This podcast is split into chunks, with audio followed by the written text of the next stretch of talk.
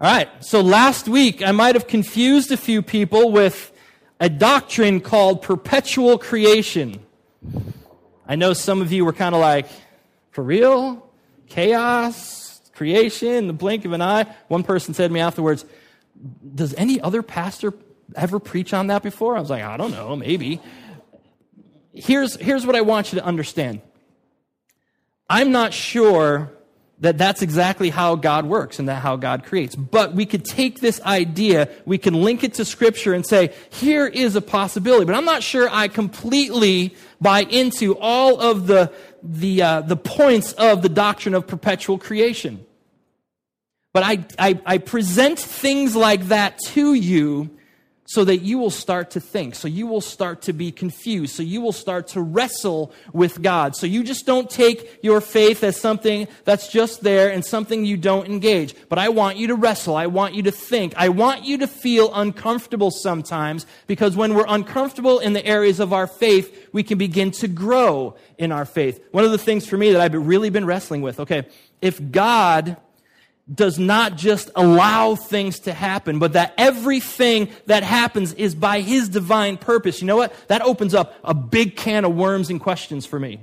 Because there's a lot of really bad things that happen in the world that we could say are bad, but yet, how can God be, be creating those things? And so for me, I mean, I'm really wrestling with the, the intentionality of God, that He is in charge and in control and actually creating each and every circumstance that we live. That's, that's really hard to get. That's hard to understand because the reality of it is, and I, I hate, I'm going to, I'm a hate, and I'm going to say this God is good all the time.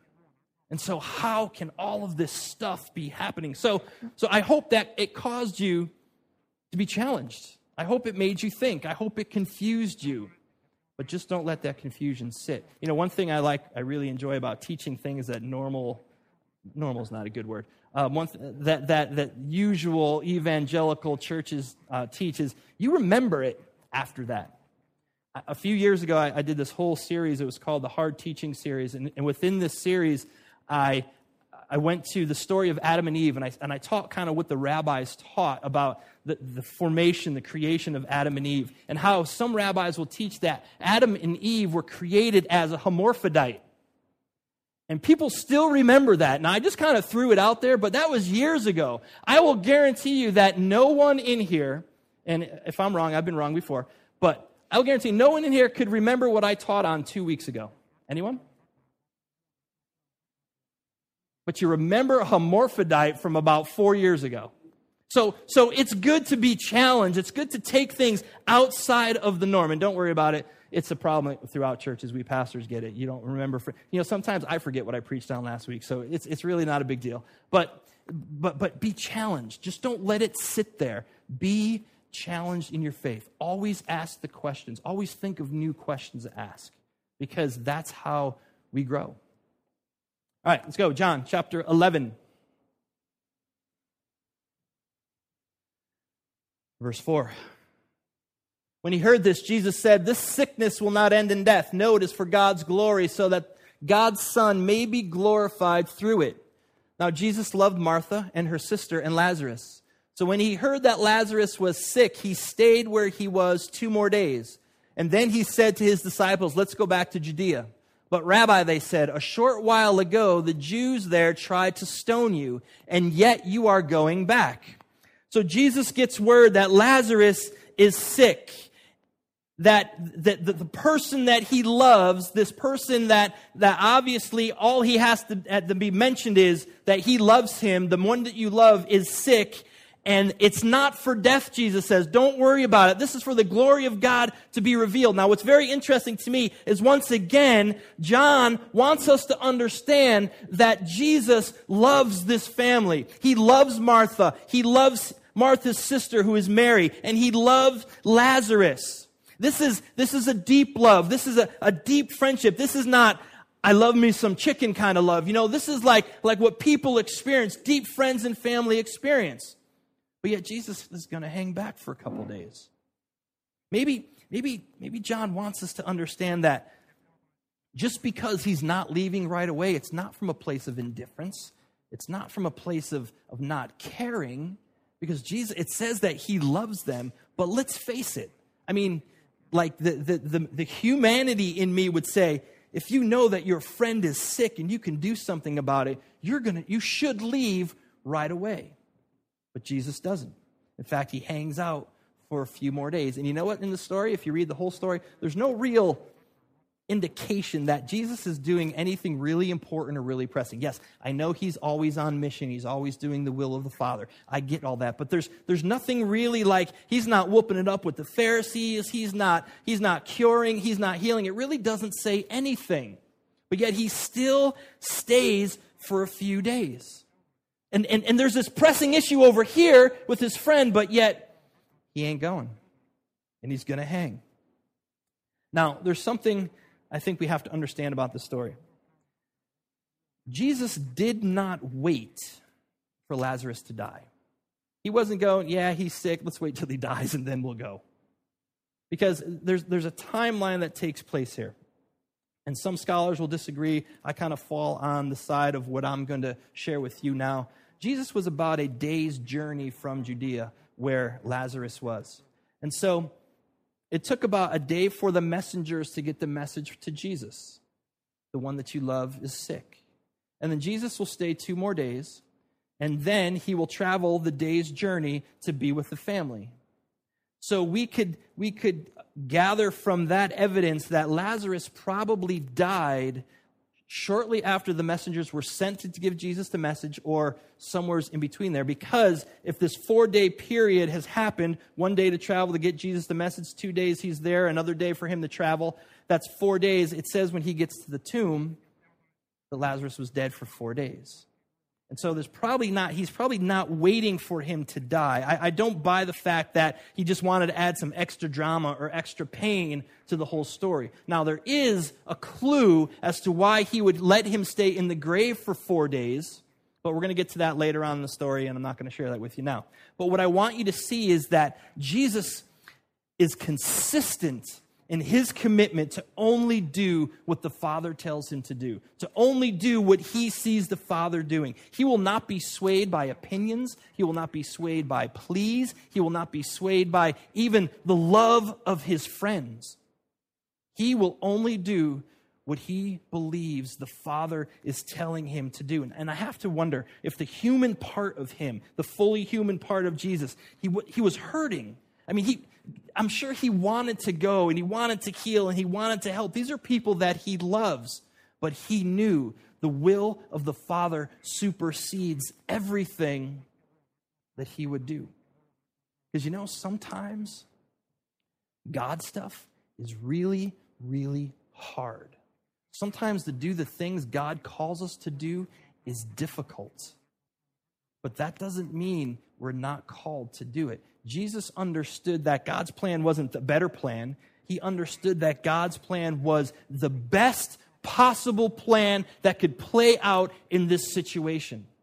No matter what the earthly outcome looked like, he knew that following God was the best thing that he could do in that moment. And so he waits. And he waits for two days. And then he says, All right, guys, let's go. But then the boys speak up, right? They're like, uh, Rabbi, which is teacher. They still call him teacher. Jesus heals the blind man. He's teaching. He's fighting with the Pharisees. He's ducking out. There's threats on his life. And they still call him teacher.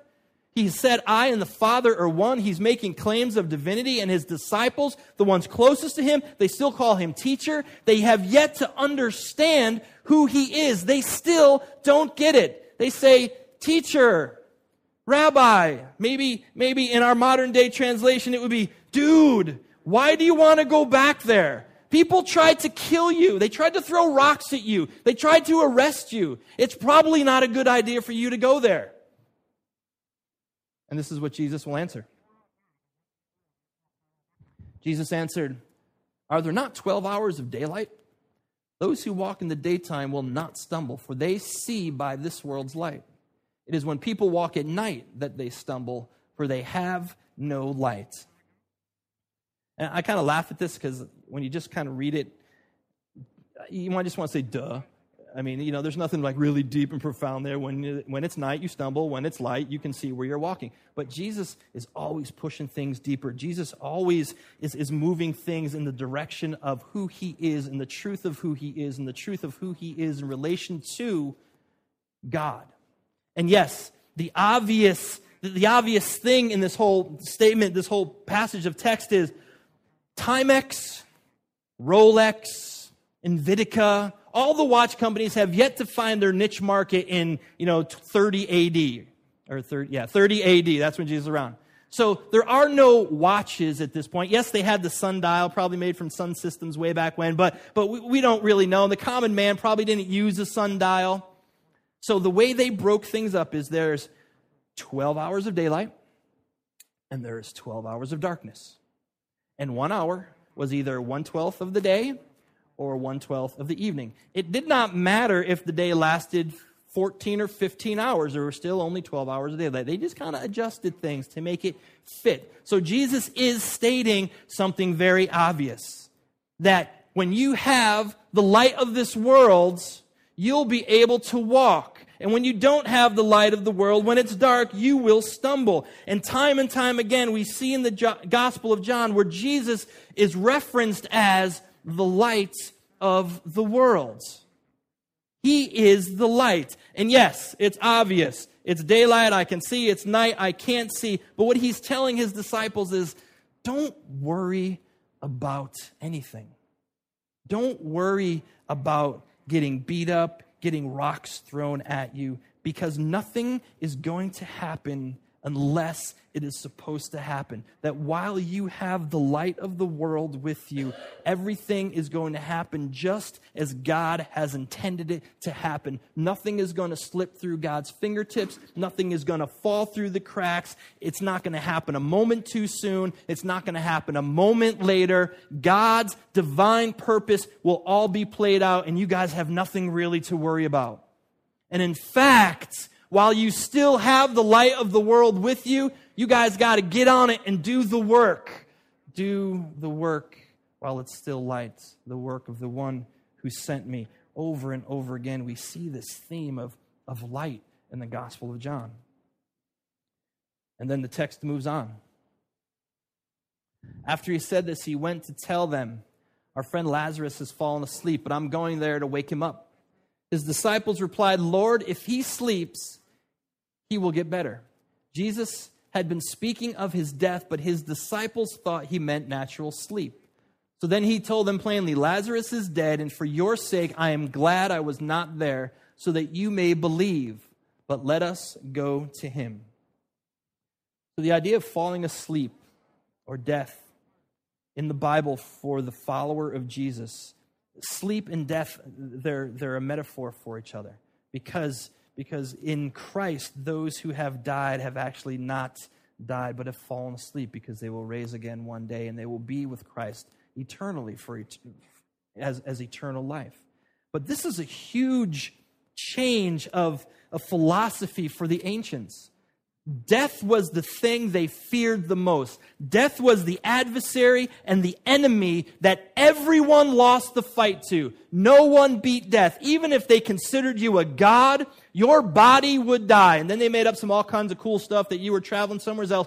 But you died. Everyone died. Nobody beat death. And that was a very scary thing for ancient people, especially when diseases took place or especially when people were mauled by, by wild animals. I mean, there were some pretty traumatic ways to die back then. And people died young. People died early. Children died all the time. It was something that they could not get away from. But Jesus now comes and, and, and the followers of Jesus don't die. They sleep because one day they will be raised again to eternal life. Now, understand that this whole idea of death, where is your sting, is a, is, is a future thing that has yet to take place because Jesus has yet to be crucified and raised from the dead to finally beat death once and for all. But we know that with Christ, believers in Jesus don't really die, we just sleep. And so he speaks of Lazarus as falling asleep. And the boys get all confused. They're like, cool, he's sleeping. That, that's a good sign because now if he sleeps, he must be getting better. He must be on the mends. This is a good thing, Jesus. Maybe they're thinking, now we don't have to go. Now we don't have to worry about getting rocks thrown at us. And Jesus is like, all right, listen up. The guy's dead, okay? Get it straight. He has died. Our friend Lazarus has died. And you know what? I'm glad I wasn't there. Now you guys are going to believe. I mean, that's, that's just like, for real? I just want to say, Jesus, really? You're glad that you weren't there? So now your, your, your boys could believe? That's kind of harsh, man. I mean, he's, he's going to do something amazing later on in the story, but, but the boys don't know that. They don't, they don't have the rest of the gospel written yet. It hasn't taken place. They don't know what's about to happen. Jesus does. But can you imagine hearing that? You're glad. Wait, this is a family you love, Jesus, for real? You're glad that, he's, that he died? You're glad that you weren't there? So we can believe what? When Jesus said to them, I'm glad I wasn't there to help, so that you now could believe, what he is saying is, you know, now you boys are going to get it. Now you boys are going to understand it. You are going to know that the things that I've been talking about and the things that I have been doing are true. You are going to have a confidence in me that you have never had before, a confidence that I and the Father are one. You are finally going to get a hold of this thing. You are going to understand all of the things that I've been teaching and all the things that I've been doing, and this is going to help you out with the things that I will be doing. Jesus tells them, finally, you are going to have faith. Finally, you are going to have faith. He knows that this event that is about to take place, Lazarus being raised from the dead, is going to bring these guys to either maybe a new faith or deepen the faith that they already have. I mean, this is a very traumatic thing, and yet it's, it's an amazing thing that's going to happen. And he knows it's going to help them believe. Dare I say that Jesus knows that it's going to take something like this for them to believe. Something this huge, something this traumatic to jumpstart their faith. Because up until now, I guess, you know, seeing a, blind, a man born blind and get some mud squished in his eye and he could see, that wasn't, you know, that wasn't enough to, to believe who Jesus was. It's going to take this, this intense, amazing thing. Now these guys are going to get it. Could it be could it be that Jesus, knowing people, knowing life, knowing how life works, knowing the brokenness we experience, knows that faith is just not an easy thing? That faith in God and faith in, in, in Jesus and God and God stuff is, is hard to come by. And sometimes, you know what? It's even harder to maintain. I mean, if we're real and if we're honest, we all wrestle in certain areas of our faith that God has got this. And so, I mean, think about it. Jesus is glad that his friend is dead and that the family that he loves is experiencing this trauma of losing someone they love. He's glad. Why is he glad? So his disciples will understand who he is and come to faith.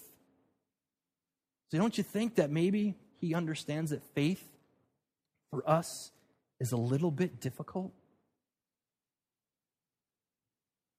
He must know, God must understand that as we move through this world, as we perceive the things that are wrong and broken, as we experience the good and the bad and the, the hard and the easy and all the ups and downs, as we as we have doubts every day about the goodness of God. And oh I know you have doubts about the goodness of God because you know what? I have doubts about the goodness of God. And sometimes it's hard to really understand the goodness of God.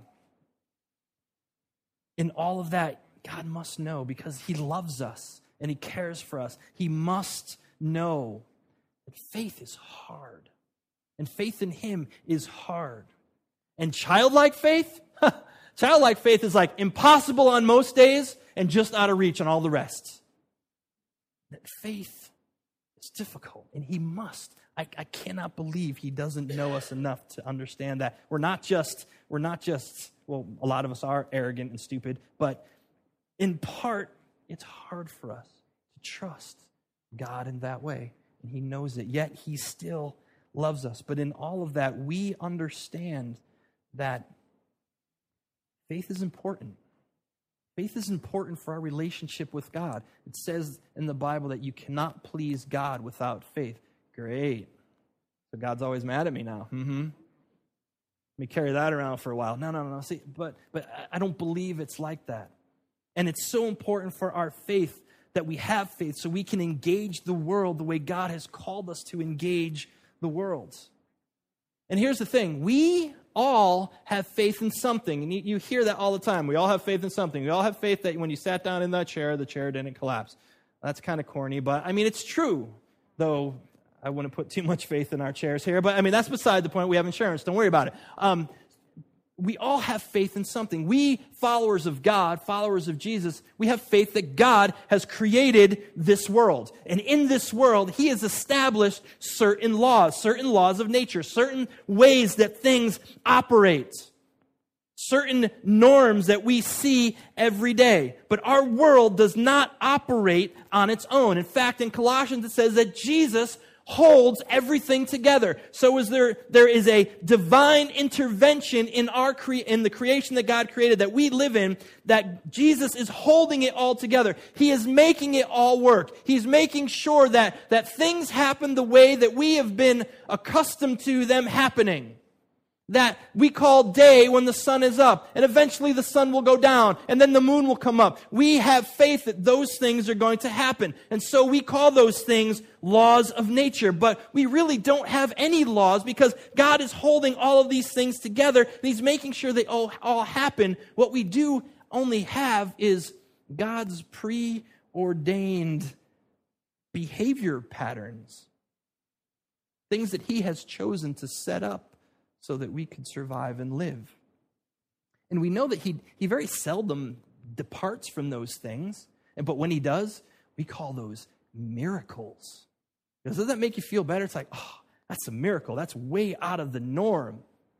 But miracles only really give us this, this make us feel better that there are actually laws. You know, these have to take place. And we live in a faith that things will operate the way they always have operated in the past, almost like it's some inherent necessity. But it's really not.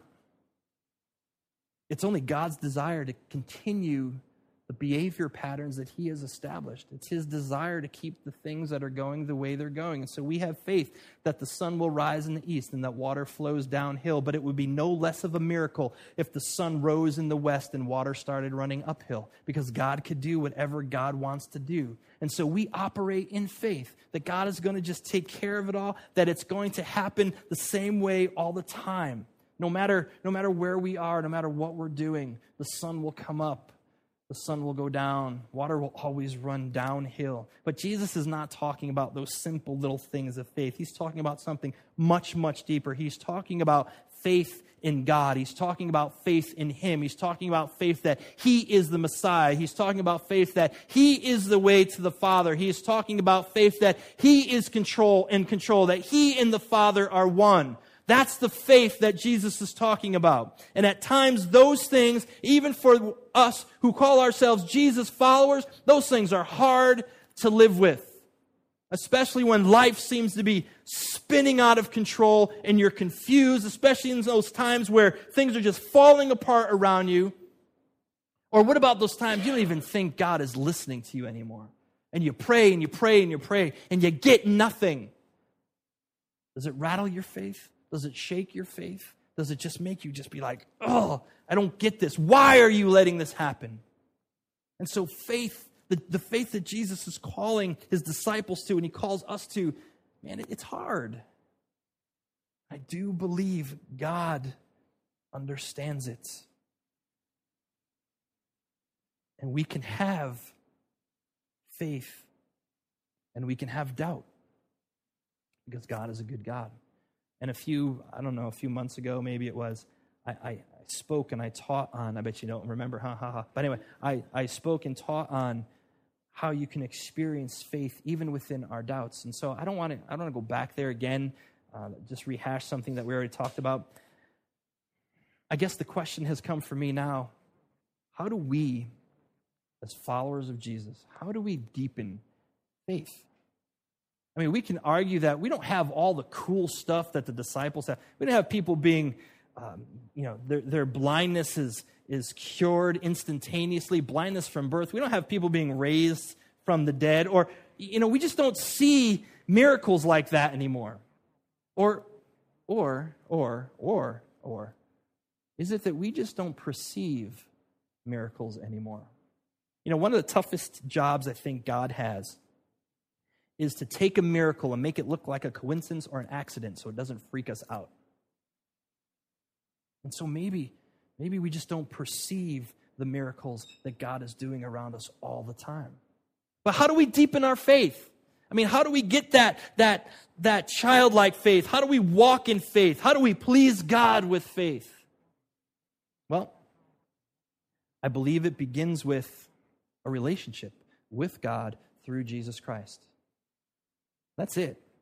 I mean, it, comes from a relationship with God through Jesus Christ. But that relationship has to continually be nurtured and deepened, and it needs to become more and more intimate.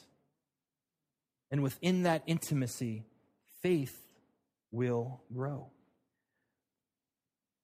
I want to talk to you this morning. We're going to end with, with these things. Um, four ways, and, and, I, and I just, I wrestled with this all week. I really did. You know, like, I, I'm not a step guy, like, you know, four easy steps to ta-da. You know, and I just I so I'm not going to call these steps. These are spiritual disciplines. Doesn't it sound much better? Like, you know, you know, because spiritual disciplines are harder, I think, to to to to embrace and, and practice in your life. And so, you know, I just I felt so Rick Warren esque because I even have like a PowerPoint slide. They're gonna like bullets are gonna come in and stuff, and I'm just like, oh, I can't, but I'm gonna do this, okay? Because I think it's important. These are four spiritual disciplines that I would like you to consider and to begin to practice to deepen your relationship with God. And by deepening your relationship with God, you will begin to deepen your faith. All right? I can't believe I'm going to say this. Bullet number one claim truth wherever you find it. We spend so much time and so much energy trying to separate God's stuff from the rest of the world's. That, that we can only experience God in church, we can only experience God with the fellowship of my Christian friends at the potluck dinner. We, we, we just kind of separate God from, from all of the rest of the world because there's only certain areas where God can actually be seen that the truth of God can actually be experienced. And I'm here to tell you that's absurd. Because if we are missing the truths of God, the everyday truths of God, we're missing simple truths and we're still missing profound truths that we, that He reveals to us every day. The Bible has stories in it of people of other faiths, pagan kings that were used for the purpose of God to display the truths of God. And we need to be open. We need to be aware of God's truth around us in the everyday experience, learning to recognize it, learning to learn it from the everyday, from the all day. Jesus said, I am the truth. Not me personally, Jesus is the truth. And truth is truth. You don't, you don't mess with truth. I don't believe there's in the relative idea of truth. There is no absolute truth, which we all know is an absolute truth. Falls apart really quick, doesn't it?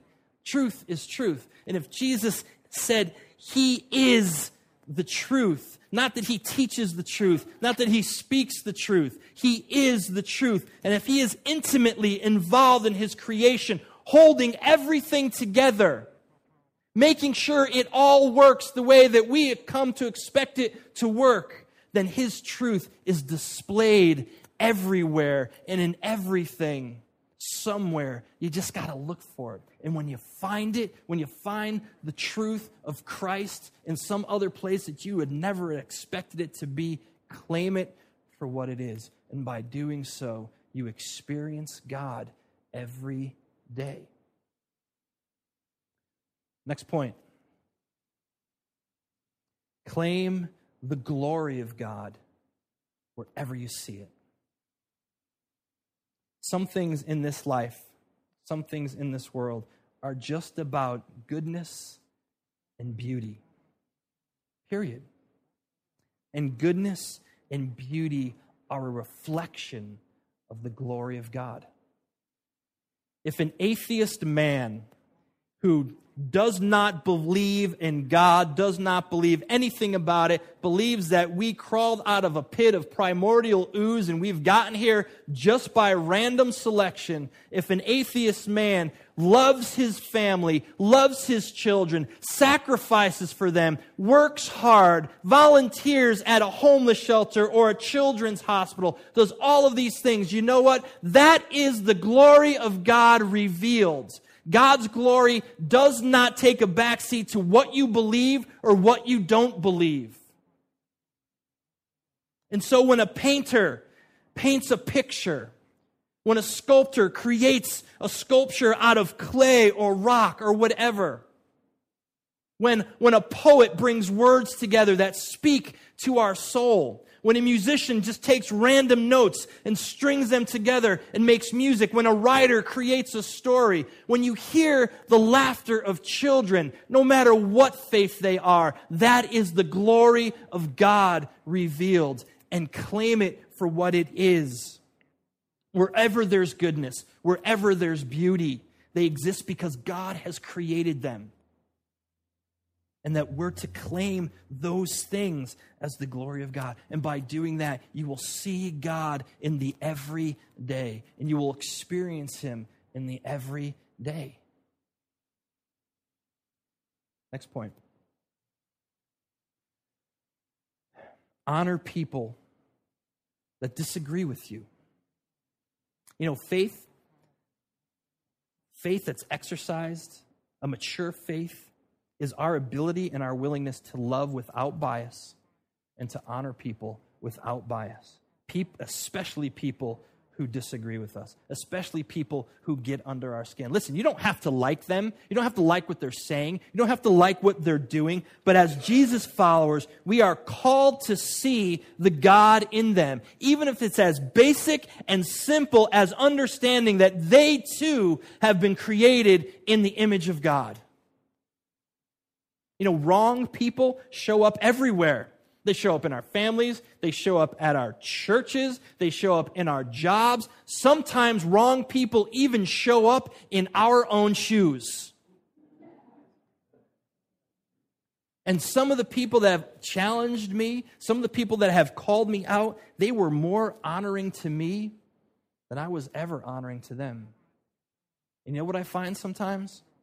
People that do not walk a Christian faith have more honor for people who disagree with them than we Christians do.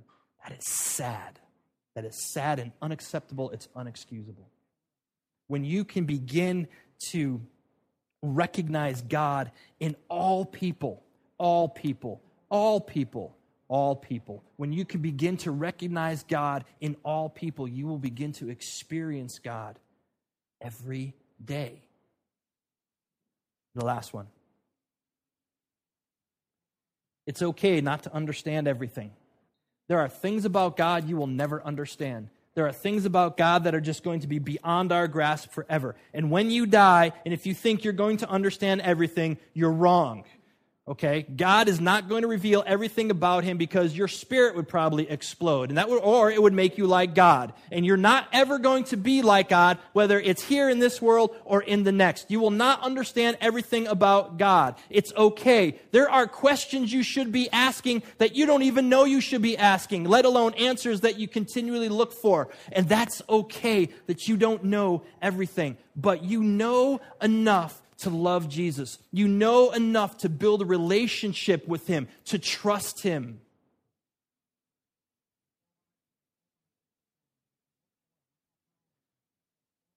We may never understand the mystery of creation, whether it's perpetual or done in six days, six million years. You can argue young earth, old earth. I really don't care.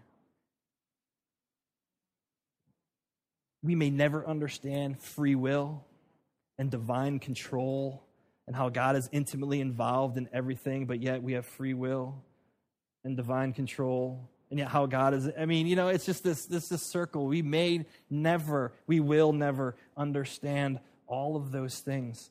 But here's what we know that God loved this world so much, he sent Jesus, that whoever will believe in him will not perish, but have eternal life and that through Jesus we're called to learn to do good and to seek justice and to help people who don't have the things that we have and to love and honor all people. We're called to believe in Jesus, have faith in him, and we are called to walk humbly before our God. It has nothing to do with arguing over the stupid things that we argue over in Christianity.